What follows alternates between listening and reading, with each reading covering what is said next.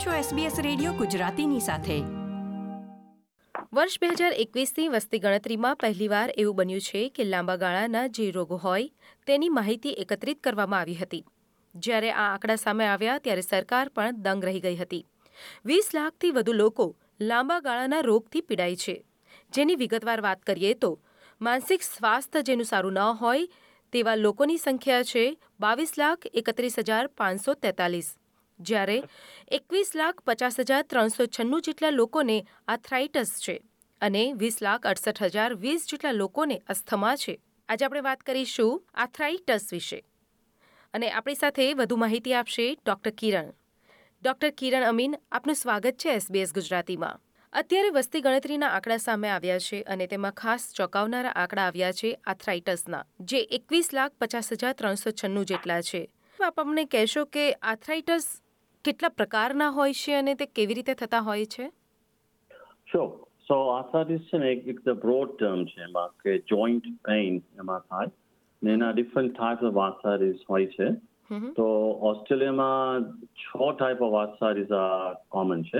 એક તો osteoarthritis it's the most common form એનું એના પછી રુમેટોઇડ આર્થરાઇટિસ છે. તો એ ઓટો ઇમ્યુનિટિસ છે. ને પછી એન્કલોઇઝિંગ સ્પોન્ડિલાઇસિસ છે એ મોસ્ટલી યંગ પીપલના અફેક્ટ થાય છે.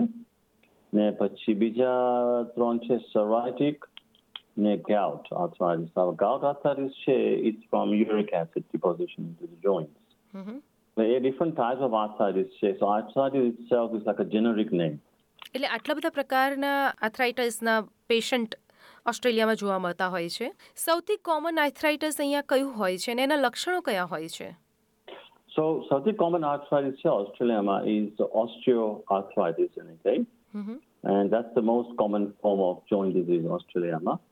હવે એમાં શું થાય કે જોઈન્ટ પેઇન થાય મોસ્ટલી વેઇટ બેરિંગ જોઈન્ટ્સ કે વેઇટ બેરિંગ જોઈન્ટ છે દેટ ઇન્ક્લુડ હિપ ને ની એ આપણું બોડીનું વેઇટ કેરી કરે મોસ્ટલી ને પછી at some stage uh, shoulder joints. The most common arthritis, osteoarthritis affects the shoulder joint, knee joint, and hip joint. So on.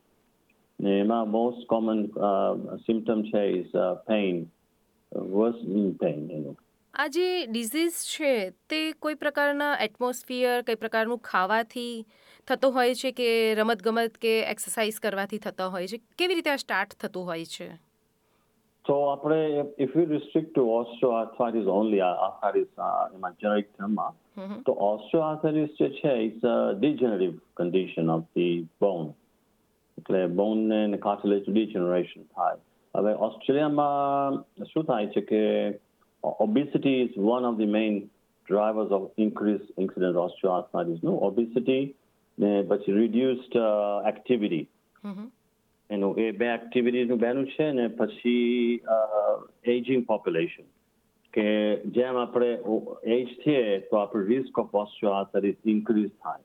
એટલે એ three reasons because of those three reasons ઓસ્ટ્રેલિયામાં આ incidence of osteoarthritis વધી જાય છે. ખાસ એક વાત કરવામાં આવે કે વર્ષ બે હજાર સોળ પછી જે આંકડા આવ્યા છે વસ્તી ગણતરીના, તેમાં ગુજરાતી બોલતા લોકોની સંખ્યામાં ત્રેપન પોઈન્ટ આઠ ટકાનો વધારો થયો છે.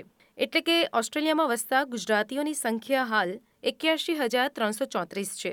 ખાસ મારે તમને એ પૂછવું હતું કે ભારતથી જે લોકો રહેવા આવ્યા હોય અને અહીંયાના વાતાવરણ સાથે ફેમિલિયર ન હોય શું તેવા લોકોને પણ આ રોગ થઈ શકે છે? હા ડેફિનેટલી લોકોને થઈ શકે છે.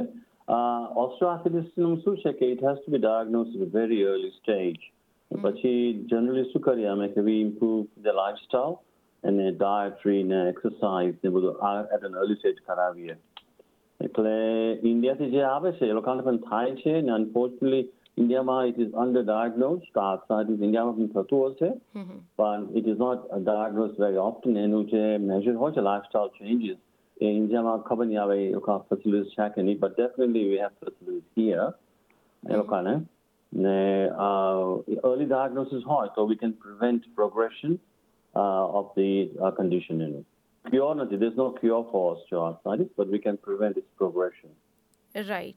એક પોઈન્ટ અત્યારે મારા માઇન્ડમાં આવી રહ્યો છે કે આપણા ગુજરાતીઓનું ફૂડ ઇન્ટેકની જો વાત કરવામાં આવે તો ખાસ કરીને ઘી અને તેલ વાનગીઓ વધારે ખાતા હોય છે શું એ એક કારણ હોઈ શકે ઓબેસિટી કે આ પ્રકારના રોગ માટે That's correct. એટલે ઓસ્ટિયોઆર્થરાઇટિસનું risk factor is obesity એમાં પછી એઝ એઝ મેં એક્સપ્લેન કર્યું કે osteoarthritis effects the weight bearing joints જે લોકો ઓબીસ હોય એ લોકો દે કેરી મોર વેઇટ એટલે more weight and more load onto their joints, uh, hip joints and knee joints in particular.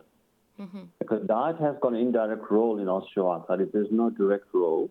Indirect role in the sense કે તમારું વજન બહુ વધી જાય તો osteoarthritis risk વધી જાય. Uh, there is no direct correlation between diet and osteoarthritis per se, but indirect છે એમાં. રાઈટ અને એટલે જ આ આંકડા જે આવ્યા છે તેમાં પણ પચાસથી જે સિત્તેર વર્ષના લોકો છે તેમાં આ આર્થરાઇટસનું પ્રમાણ વધારે જોવા મળ્યું છે ખાસ કરીને ઓબેસિટી કે બેઠાડું જીવન હોઈ શકે છે તેના કારણે આ રોગ વધારે થતો હશે That's correct.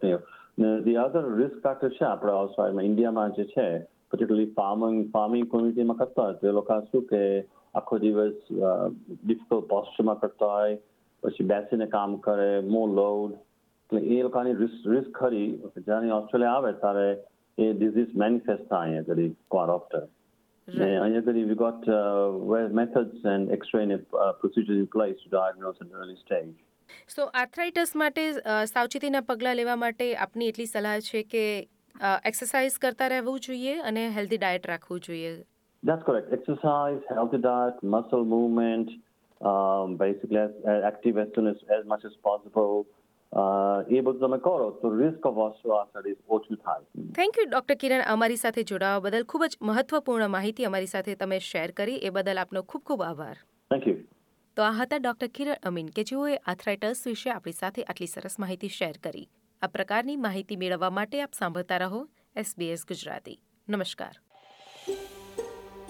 આ પ્રકારની વધુ માહિતી મેળવવા માંગો છો? અમને સાંભળી શકશો Apple podcast Google podcast Spotify કે જ્યાં પણ તમે તમારા પોડકાસ્ટ મેળવતા હોવ.